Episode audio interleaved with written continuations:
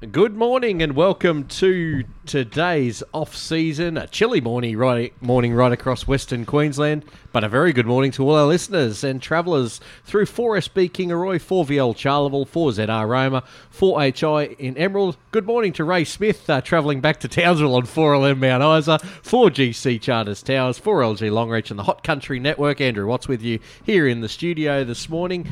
Scott Parkinson, uh, top of the day to you, mate. Top of the day to you, my friend, and how are we all? And Nick, it's because Nick is so dapper at the moment, slim line, and he's ready for his holiday. Nick Backstrom, good morning.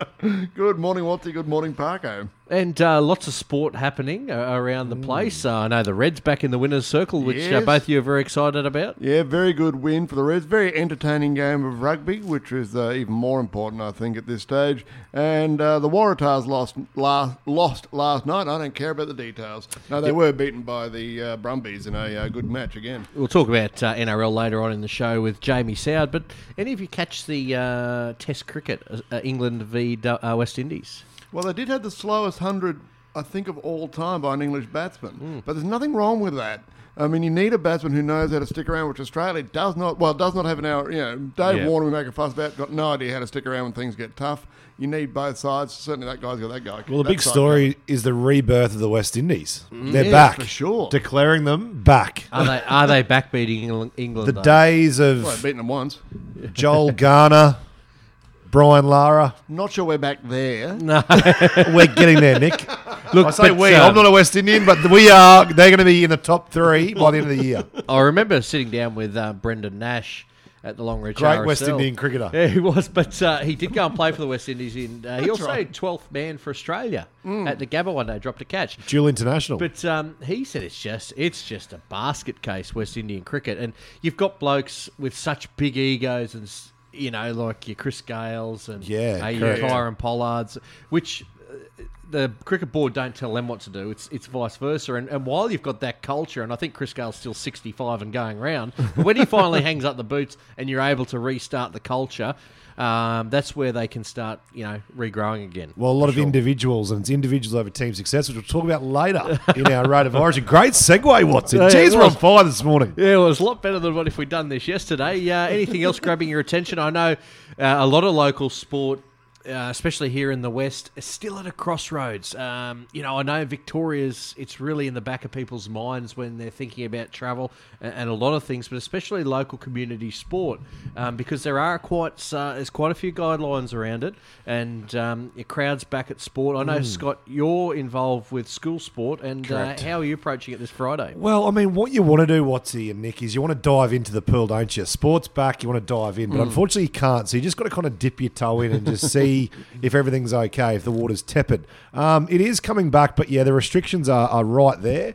Um, you know, it, and, it's, and it's hard. I mean, in Queensland, the situation's a little bit different.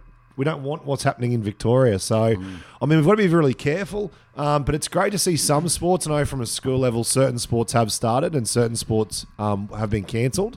Um, mainly your higher contact sports like rugby league hasn't come back on from a school level. Athletics was cancelled. Um, you like for your state trials and things like that. And Nick, I know you do a lot of work behind the scenes with Queensland Health, and what's the general feel with the health side of things? Are they really keeping one eye on Victoria? Tell us, Doctor Backstrom. Oh, look, all I can tell you is what they tell you is that, uh, you know, we need to be keep aware. We need to uh, keep doing what we're doing, which is social distancing, and washing our hands, all those things that we've been doing up to now. We've just got to keep doing it. It- It's funny. I've been teaching dance at school, and tell you what, boys and girls love to social distance. They don't like holding hands. Big show done, kids. Big show coming up. We go around the ridges to check in on all the race results from yesterday's meetings at Atherton, Mount Isa, and TAB coverage at Roma. Jamie Soward will be in to give us his updated thoughts on round 10 and a fascinating chat by XNRL uh, legend Mark Tookey to finish us off. Yeah, absolutely brilliant interview from yourself and me, Watsy. But Mark Turkey is an even more brilliant man and just a great guy on the field. But I love when they're great guys off it. Sit back, gather round. This is the off season. Back with this morning's off season and a very good but chilly morning wherever you're tuning into us across the Resonate Broadcast Network. Country Racing uh, had was at three venues yesterday: Atherton in the far north, Mount Isa in the northwest, and a TAB coverage of the Roma meeting. And to have a look at all the big results from yesterday, Max Tanks joins me this morning. Uh, how are you, mate? Yeah, good morning. Yeah, it's certainly chilly um, out here in Central West today. Let's go straight up to the north, uh, the north, far north, in fact, and Atherton with their five event card. Big uh, days for Charlie Davila, who trained a double with John the Rodent, interestingly named, and Sol Darty as well. And uh, Manu Potgieter steered both of those, and uh, Manu got a second as well. And the Battle of the Bush finalists from last year, uh, the Country Cups final, sorry, Buxton for Lisa Donovan and Gra- Graham Cleese was a good win also, Max. Touching in that open, that was a really competitive race, and I know a lot of people were talking it up, um, obviously, during the week, and it lived up to it. It's only, you know, four lengths, uh, under four lengths covering first through to sixth, um, which just goes to show how competitive it was. And, and Buxton was too strong. Graham Khaleesi riding in, in terrific form. And similarly, Mario Potgieter, like you said, he's got a double. And I suppose it's always handy being on some of those Davila horses because Charlie always turns them out in, in terrific fashion. Let's head to the northwest region where uh, Tanya Parry trained a treble. She also trained a trifecta in run one race as well. Uh, Boy Foster from Ilfracombe uh, headed north and got the cash with his three charges Too Much Slip, um, Zukaz, and Surrender broke through from a maiden. And great to see Timmy Brummel with a treble as well, and Dan Ballard a double. Uh, doubles and trebles all over the place. Boy Foster certainly um, had a lot of patience this year. And and I know he's probably been a victim of a lot of this uh, fortnightly racing. I know Boy likes to keep his horses very fit, and this is definitely evident with the week-to-week backup here, um, going from Barcaldine up to Mount Isa and, and coming away with a well-deserved treble off the back of a, a frustrating little run that he was going through there. And similarly, Tanya Parry, we know that she really starts to fire this time of year when her horses get fit. Charlie Cat looks to be like a, a great pickup. Um, three wins on the trot there in the open handicap. Uh, missed out. He stepped up to open handicap for the first time and they're just beaten by Zukaz. But a talking point, Magic Town, that boom horse that we were all following, um, had a little bit of a failure. Reading through the steward's report, it sounds like it might have choked down and they're going to have a play around with the um, with the gear before the next start. Um, but yeah, beaten convincingly, beaten nine lengths there. So uh, Northwest Racing heads to the Curry next Sunday. Maxim will be trackside there. Now Roma on the TAB. And uh, Roma lucky enough, Maxi, yesterday to get a couple of races on the Red Channel. Seven races there, and one of the big talking points out of the uh, the day, and it's it's gained a lot of uh, social media exposure, was the ride of Brooke Richardson on Foxy Bella. Now, there was a riderless horse, Jennifer Magic, that dumped Hannah Richardson at the start, got in all sorts of trouble tangling itself up in the field, took Foxy Bella to the outside rail on the home turn, and Brooke was able to uh, straighten, regain her nerve, and uh, come down the outside and win by the barest of margins. Imagine how far this thing would have won by if it didn't get inconvenienced when it did. Yeah. Um, she was really able to just knuckle it back down, didn't panic, and you know she she almost was put through that outside running rail. It was it was getting very hairy there for a little bit, but uh, she was able to just be calm and, and was able to really put it away. And doubles that was that was the order of the day in Roma. Um, Johnny Rudd he came away with a riding double. Uh, similarly, Brooke Richardson, uh, Bella's brother, and also Foxy Bella. Also, local trainer Wayne Baker. Wayne Baker was able to come away, come away with a double. And the Johnson stable, Billy Johnson, he also had a double. Now, Maxi, uh, one uh, performance that stood out to me was earlier in the day a horse called Persaga. Uh, Craig Smith got the cutest money there, and everyone's favourite Kiwi, Shane McGovern, was in the saddle. Now, one thing you rarely see, I know it's a late two-year-old, but you don't see many two-year-olds stepping out in the bush uh, for their for their first start. No, and you especially don't see them winning first start on sand. But Craig Smith does have a does have a habit of this, um, especially when you see that jockey engagement of Shane McGovern. Um, they've got a really good strike rate together, and obviously this filly by Real Saga, I think she um, just showed that she can handle that sand, and um, she might be one to follow, sort of progressing through the ranks. Got to remember she's only two as well. It took that cutest money. Um, and it'll be interesting to see how she goes as she matures. Now, I know Racing Queensland aren't having uh, premierships as such, but uh, I paid uh, had a bit of a look at them yesterday as uh, Billy Johnson trained two and Tanya Parry trained three, and it's um, really up for grabs. The country trainers uh, premiership, I think Billy leads by two over Tanya Parry. All sewn up is the jockeys premiership, as always. Dan Ballard, he consistently rides at thirty three percent, and the apprentice jockey Tess Townsend looks to have that sewn up. Yeah, and I suppose you nailed it on the head there. There was probably a little bit where a lot of trainers and horses probably couldn't have as many runs as they'd like, but I still, prob- I still think it's worth acknowledging because you know there is two halves of the year, and, and I think we've probably seen the likes of Billy Johnson and Dan Ballard. They were on top of the ladder before we went into uh, the COVID sort of uh, zones, and they're still on top at the end. So you know it, it was a it was a year of two halves in terms of the season that has been. Um, so I think we should still definitely acknowledge those. Country Racing heads to Bundaberg back to Saturday meeting. Charters, Towers, Longreach, and Sunday to Cloncurry. Max Tanks, thanks very much for your time this morning. Yes, not a problem. This Talk, is- uh, next week. This is the off-season heard across the Resonate Broadcast Network. Back with this morning's off-season and a very good morning to wherever you're tuning into us across the Resonate Broadcast Network. NRL's into round 10 this week and let's update you with the scores with the Raiders uh, tipping out the Roosters on Thursday night 24 to 22 games on Friday night. The Melbourne Storm thumping the Gold Coast Titans 42 to 6. The West Tigers 48 over the Broncos 0 and 3 games on Super Saturday. The Dragons came from the clouds 28 22 over the Bulldogs. The Knights 20 over the Rabbitohs 18. And in the final game last night, Manly back into the winner's circle 22 points to 18. Andrew Watts with you here this morning and joined in the studio as always by Scott Parkinson. Good morning. And via the phone from the Sweet and Sour podcast, NRL legend Jamie Soward. How are you, mate? I'm good, thanks, boys. How are you north of the border? It's uh, it's brewing up to be a long weekend for Queensland supporters. Oh, isn't it ever? And uh, look, big takes from the weekend uh, so far. The Raiders, uh, you did tip it on Wednesday as a possible boil over, and that's the way it panned out. Yeah, look, I think yeah the, the tipping this weekend certainly favoured the, the better teams, and you know, you think about the Roosters and Parramatta who both lost. They've been up for a while. Uh, I've played under Ricky Stuart. I've been in those sort of ambush moments where he really wants to bunker down. It's you know his team versus the world. So that's what we saw on Thursday night was a real committed team that you were going to they were going to come out and start fast. Uh, I thought the Roosters might have just had too much attack to blow them away, but um, yeah, they've, they've got some really hard workers there. The the emotion and, and that sort of togetherness is going to last for a little while. It's just whether it, it's too far out from the finals for them to actually carry it on and do something. If this was two weeks before the finals and they were in fourth position, they band together and you could be up for a month, but I just don't know if you're still going to be up for for three months. And Jamie, I want to just quickly talk about the Broncos Tigers match just for a minute because that's all it deserves.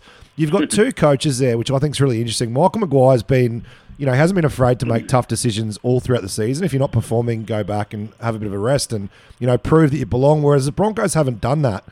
Is that the problem with the Broncos? They're just not making the tough decisions in selection time? Yeah, look, we've been talking about it for a while um, on Wednesdays and also you know Sundays. Is they just look disconnected. The board's saying one thing, the coaching staff saying another thing, and then you got the players who are just out there, you know, not playing well, and and they can't be excused from the blame. But there's certainly an element of you know three separate boats, and I'm not really sure what's going on. I said last night on 2GB, if Michael Maguire was coach of the Broncos and Anthony Seibold was coach of the Tigers, would the results still be the same? I don't think so. I think Michael Maguire would have dropped Milford uh, a couple of weeks ago, if not, yeah, longer, and brought in Dearden because all we're hearing is about the amount of talent they have on the sidelines. Well, the Raiders beat the defending back-to-back premiers with probably their best player and, you know, uh, just as much money on the sideline. We're, we're seeing Manly now play without two of their best players. Yeah, beat Parramatta, who are the, leading the competition. So, yeah, the, their excuses are built in for Broncos, and they are every year for the bad teams. The excuses are there for the bad teams if they want to take them. Uh, and the Broncos right now, for the first time in the club's history, are taking those easy excuses, and that's why they're losing. Jamie, have you been in a situation yourself in a team where you've had players underperforming and had them either step back or just been let go? Like, does do you respect the coach a lot more if he actually has that hard conversation with you to kind of put the fire back into your belly? Yeah, well, it happened to me a couple of times. I mean, you know, Wayne Bennett, uh, straight out of Origin, said he was going to drop me after we'd lost four in a row, and um, I sort of went home and got the fire in the belly, and and Yeah. came back and had a pretty frank conversation with him, and he played me, and we ended up getting out of that hole. But you know, Anthony Griffin, who I work with now, made a tough call in 2016 to you know drop me after a disappointing loss in Melbourne, and they, the, the good coaches do that because they don't worry about well, they do worry about the individual, but they worry about the team direction. And you know, the Broncos. No, I don't think the fans would be too upset if they were losing at the moment but they were giving it an absolute red hot crack. You know, they're they're not in games. They didn't get off the plane. Mm. And after you see Tevita Pangai Jr. last week beating the chest and, and coming around and you know was going to do this and do that, you know, he did it against the Bulldogs, against quality opposition. Josh Aloiai give it to him on Thursday, on Friday night. So that's that's the disappointing thing. You know, when you your players that play like that against the Bulldogs need to turn up the next week. And I tipped them. I, I thought, you know what, maybe this they turn a corner here. Maybe they get themselves some confidence.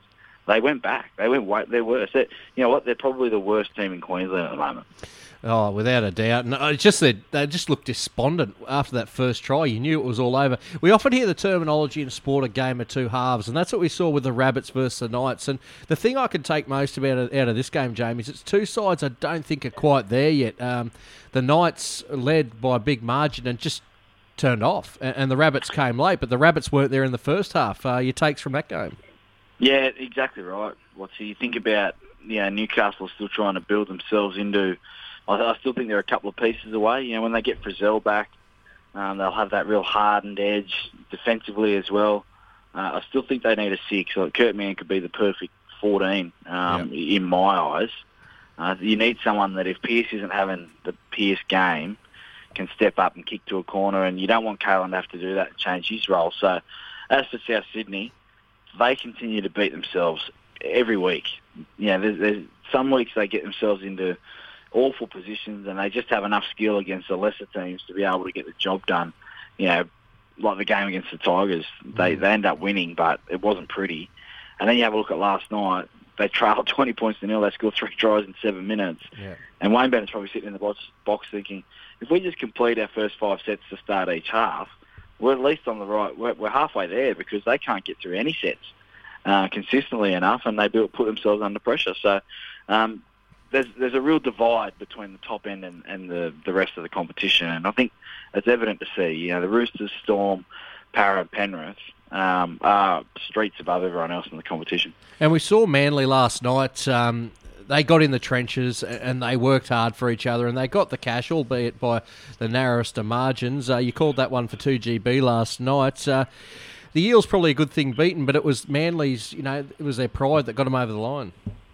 Yeah, and another learning experience for Parramatta. You know what it takes to win this competition. You're going to have off nights, and to their credit, they stuck at it, and they had a few guys missing, but um, they just got blown away in that first 20 minutes. That's the best game I've seen Daly Cherry Evans play in, in a long time. And as a purist, to sit down and watch him, if you go back and watch the set just before half time, where he puts Joel Thompson over with a kick, you know, every team in the competition probably just sees that set out. They get a set restart, maybe go for a field goal. He played on the ball both sides, and that's what I've been calling for him to do. If Manly are to make the eight, and they've got a pretty soft draw, I think they play the Warriors twice, North Queensland Titans, and the Bulldogs. So potentially they got eight, five wins if they just turn up. Know, that that Cherry Evans needs to play. He had an angry head on last night. He was challenged by his uh, coach, and he's challenged by people in the media that are, are questioning who the best halfback in the world is. It is Daly Cherry Evans for me, uh, but we needed to see it last night. He was pure class. Jamie, you're a cult figure in Longreach because of the Sweet and Sour podcast. As I look outside the windows of our studios, I can see a couple of shirts just roaming up the road there, mate. What's on this week's edition? Yeah, look, uh, Big Show and I caught up uh, for a business meeting at uh, Engadine Bowling Club. So, dear diary, um, I think this could be his best. I know I say it every week, but um, I think this could be his best. It keeps But, rising. uh, yeah, he's just um, he's just he's the big show is just unique, and I hope we all get the chance to, to catch up and have a beer at the end of the year. I know that's in the works, but um, he'll be back there. We we talk a lot of footy. I think there's a lot of footy chat to, to dissect. We try and keep the fun side of it, but the NBA and MLB, the, the American sports, coming back, so we're going to try and get a bit of that in. Plus, we have the Aussie goat as well. So the Aussie athlete goat between 2000 and 2020, some surprising votes, uh, but we try and get that field down to 32. Very good. Thanks, Jamie, for your time this morning. and uh, we'll catch up again for your tips on Wednesday. Easy boys, cheers. Thanks, mate. Thanks, boys. Back with this morning's off season and a very good morning uh, right across Western Queensland. Andrew Watts with you here in the chair this morning, and Scott Parkinson. We love an NRL legend. We do. We are very lucky to get the NRL legends we've had on this show. Um, there's a number of them, and I don't think we've had a more imposing one. And someone who's was, I reckon, pretty inspirational on the field, but in some ways has been more inspirational off it. And he's on the phone today. It's Mark Tookey. Mark, how are you, mate? G'day, boys. How are we? Very well, mate. Uh, thanks very much for your time uh, this morning. Now, first of all, um, for the listeners uh, that might not know you, and I'm sure there's probably not too many because we are in uh, rugby league heartland out here in Western Queensland. Give us a bit of your background uh, and how you paved your way into the NRL. Oh, mate, I was uh, born in Sydney in tennis and moved up to Brisbane when I was about four or five and played at Logan Brothers, which is a bit of a hot uh, football that I've come from, Cam Smith, Corey Parker and uh, those boys. Uh, yeah, just grew up in Logan, pretty rough, uh, low socioeconomic area and got lucky really. I got selected and scouted into the South Queensland Crushers and made my debut with uh, uh, against Western Magpies. And then, um, yeah, went down to Parramatta, across to the Warriors and then overseas to England and retired, got a bit old. So that's kind of it in a nutshell. Hey, Mark, now, this is something that Watsy and I have never had. Watsy will claim that he has, but to be honest, his sporting career is not that great. Mate, when did you know that a sporting career and, and a professional one was in the pipeline? Was there a made it moment for yourself? Uh, the, the South Queensland Crushers were being um, introduced into the um, NRL in '95. I went through a really rigorous. I was about um, I was about 16, I think it was, playing in like the junior A comp up around Brisbane. Um, and yeah, I, well, I was making um, Queensland rep sides and things like that, but um, like at schoolboy level. But I, um, but yeah, uh, it was just a dream. And then I got picked up in the um, the South Queensland Crushers Academy. You know, they had kind of 120 kids throughout the whole of Queensland. I think there was 60 up north and 60 down here in Brisbane. And we had to do, oh, I think it was about four weekends in a row of training and testing and kind of keep make happen to make the cut. So I got down to kind of went from 120 to 60, from 60 to I think it was 30, and then they kind of kept a 25 squad or something like that. And when I got into that, that was kind of the start, and I realised, wow, it's um, you know there's a possibility here. So yeah, just have to keep working hard. And and moving through your NRL career, obviously you made a grand final at the Warriors. Uh, what was that experience like? Oh, that was yeah, the absolute uh, ultimate uh, experience. Other than winning a grand final, I don't think there's, there's definitely not much better than it. The, in 2002, we actually, I think we were running about second or third in regular season proper, and then uh, the Bulldogs actually lost all their points in 02. Yep. Um, so they went from about eight points clear to uh, bottom of the table, and we took out the JJ Giltinan Shield. We finished minor premiers, the Warriors. So uh, we, we, we had a really good year, and then um, yeah, obviously we ran into the Roosters, who uh, just just got us in the end. There was a pretty big shot there. One of your teammates, Richard Villasanti, I remember a, a particular shot on Brad Fittler um, that worked out pretty well. Yeah, well, it didn't work out very well actually, but uh, but uh, the, the actual uh, thing that cut uh, Fittler, everyone thinks it was. Uh, Villasanti coming over the top. It was actually Wairangi Koopu who went for the charge down initially. He uh, jumped and did like a charge down, and Fittler kind of stepped him, and it clipped his eye. Um, um, Wairangi Koopu's elbow clipped his eye and actually split him. And then when Villasanti dived onto him, and then he he got up, and then he had blood coming out of his eye. It was actually Wairangi that got him, but yeah, Villa's getting um, blamed for it. And, pretty much from then on, Brad Fittler kicked into gear and won the grand final for the Roosters, unfortunately. Talking to NRL legend Mark Tookey. Now, Tukes, it's been well documented this year how hard the New Zealand Warriors, you know, what, what they've been dealt and how they've had to um, base themselves in Australia. Putting yourself in that situation, how hard would that be for the guys? Oh, um, it would be extremely hard. Yeah, I've said this before. But the, the the problem with the Warriors is family is absolutely comes first. Yeah. Um, with all the Kiwi boys, you know, um, a lot of the Aussie boys that have gone over there, uh, family definitely is uh, high up there. But and so is footy. They kind of sit side by side. Where Yeah. where uh, for those guys, family is uh, the ultimate. And um, oh, it would be it would be killing them to uh, then be over here away from their families. And I think Roger Tuivasa-Sheck said it on an, uh, on an interview.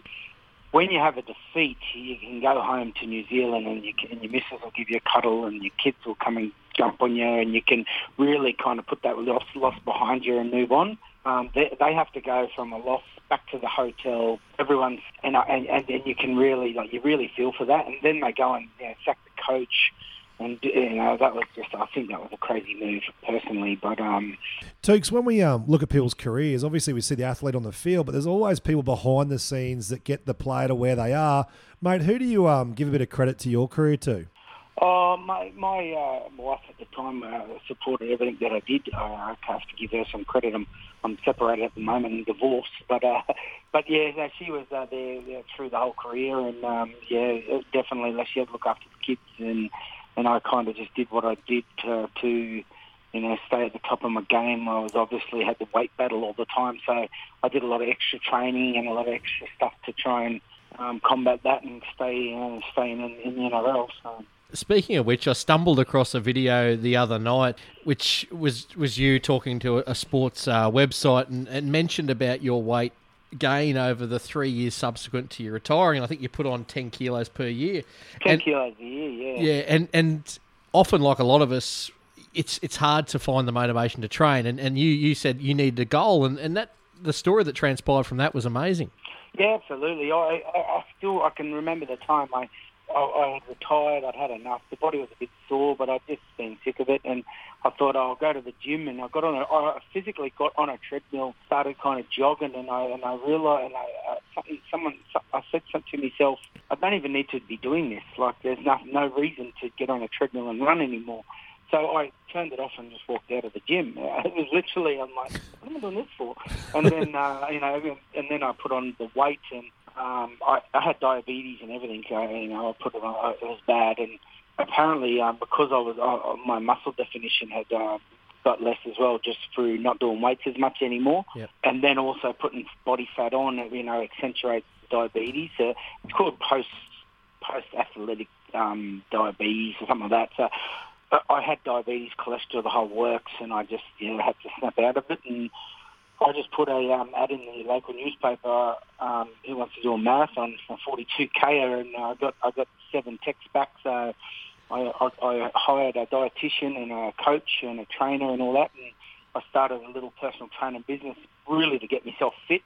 And um, yeah, we um, I had um, seven of us finish the Gold Coast Marathon. Uh, Fantastic. Oh, mate, another thing I thought was absolutely fascinating in the uh, in the video was the work that you do. Now, I'm not going to even attempt to pronounce Glenn's last name, because you're actually a, a, a caddy um, for Glenn, who who recently won the Blind Golf Victoria Open at Rosebud um, in Mornington. Mate, working that type of work that must be so rewarding for you.